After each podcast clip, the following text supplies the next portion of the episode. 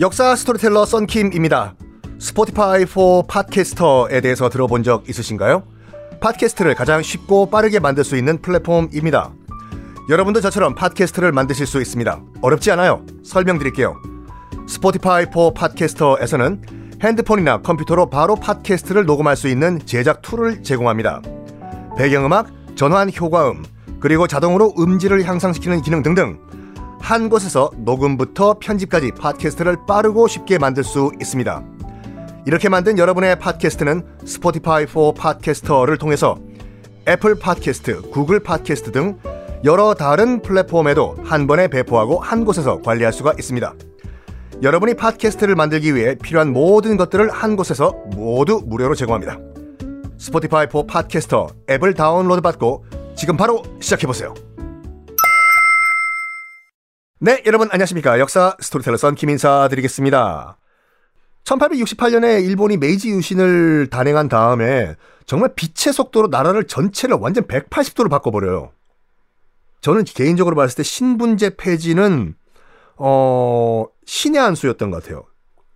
자본주의와 산업화를 이끌기 위해 가지고. 그리고 또 뭐 해야 하냐면요. 1872년에 마을마다 배우지 못한 사람이 없도록 하라 해서 전 국민 의무 교육을 실시를 합니다. 아, 이거는 정말 인정을 해줘야 돼요. 그리고 또 뭐 하냐면요. 나라를 제대로 통치, 다스리려면 돈이 있어야 될 거 아니에요. 세금을요. 걷어야 될 거 아닙니까? 세금 징수하기 위해서는 정확한 이름이 있어야 돼요. 너 이름 뭐냐? 제 이름이요? 없습니다. 에? 너 이름 뭐야? 이름이 있었으면 참 좋겠어요, 제가요. 이게요. 당시만 하더라도 신분제가 지금은 폐지가 됐지만 신분제가 있을 때만 하더라도 일본인들은요. 일본인들은 귀족들과 영주들만 이름이 성이 있었어요. 나머지는 그냥 너 첫째, 둘째, 셋째, 넷째 이런 식으로만 개똥이 말똥이 이렇게요. 이렇게 이, 이름을 갖고 있으니까 세금 징수를 할 수가 없는 거예요. 이 동네 개똥이 손 들어봐. 막 100명이 손 들고. 말똥이 200명 손 들고. 안 돼. 그래가지고 성씨를 다 정확하게 부여하자. 성씨. 성, 이름, 성, 이름, 성, 이름. 체계를 갖추고, 아, 그, 세금 걷기 위해 가지고. 그래서 이름을 바로 국가에서 지어줍니다. 어떻게 지어주냐? 주변 자연 보고요. 너 어디 살아? 저요? 밭 가운데 사는데요. 밭 가운데 산다. 밭전자의 가운데 중자, 전중. 전중, 일본 말로 하면 다나카. 그러면서 우리가 알고 있는 뭐 도요타, 나카무라 이런 성들 있지 않습니까? 다 보면은 뭐 밭, 나무, 산 이거예요. 주변에 있는 자연 경관 보고 나라에서 이름을 지어 준 겁니다. 요때 그때 생긴 거예요. 우리가 알고 있는 뭐 다나카, 도요타 뭐 등등등 등 나카무라 등등요. 그래서 우리나라에서는 족보가 상당히 중요하죠. 뭐 우리는 뭐 밀양박씨다, 광산김씨다 해가지고 일본에는 그래서 족, 족보가 그렇게 중요하지 않아요. 얼마 조금 거슬러 올라가면 아 이름이 없으니까. 그래가지고 다른 얘기지만 일본은 어렸을 때 아명 있고 중간에 이름이 많이 바뀌어요. 지금도 그렇고. 우리가 그 에도 막부를 만들었던 그 도쿠가와 이에야스 같은 경우에는 어렸을 때 이름이 다케치오였어요. 이름 막 바꿔요. 성도 바꿔. 아버지 성 붙였다가 뭐 할머니 성 갖고 왔다가 막 이런 식으로요. 그리고 누구 존경한다고 해서 그 사람 이름 갖고 오고.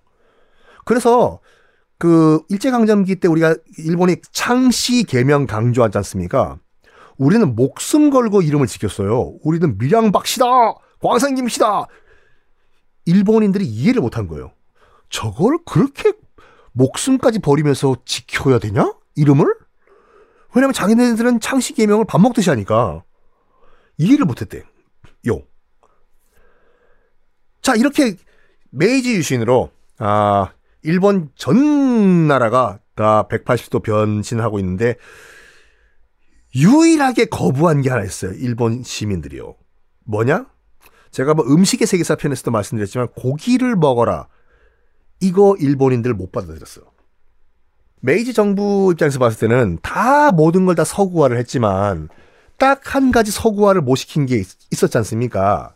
덩치, 키, 이거요. 우리가 괜히 왜, 외놈이라고 불렀겠습니까? 외소할 외자요?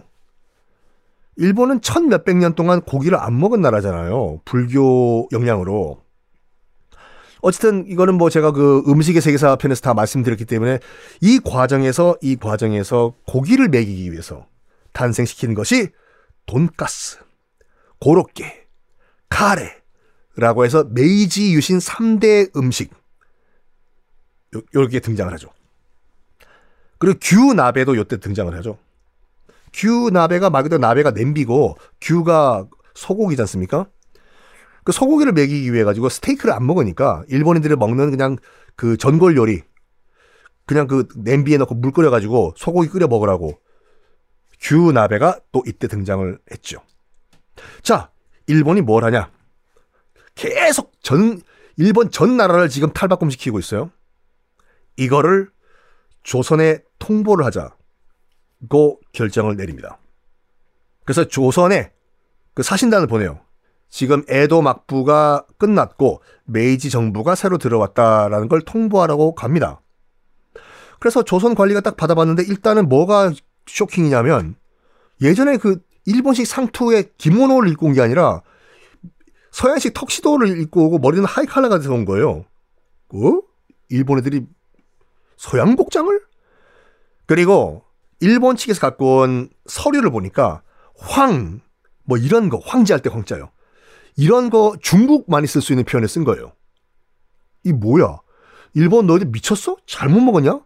중국의 황제만 쓸 수 있는 표현을 너희들이 여기서 외교 문서에 써? 접수 거부를 해버립니다. 조선이요. 이러 이런 불경한 서류는 우리 접수할 수가 없다. 이것들이 미쳤나 진짜. 옷도 무슨 뭐 어? 와이셔츠를 입고 오고. 일본은 당연히 격분을 해요.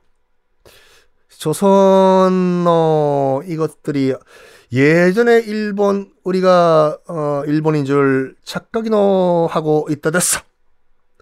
그래가지고 등장한 것이 뭐냐면 정한론이라는 게 등장을 해요. 물론 그 전에 어, 요시다 쇼인의 정한론도 있지만 또다시 정한론. 그러니까 한반도를 치자 이거예요. 사이고 다카모리가 그 에도에서 마지막 단판을 벌였던 차 한 잔 놓고 사이고 다카모리가 총대를 매요. 내가 한양으로 가서 외치겠다.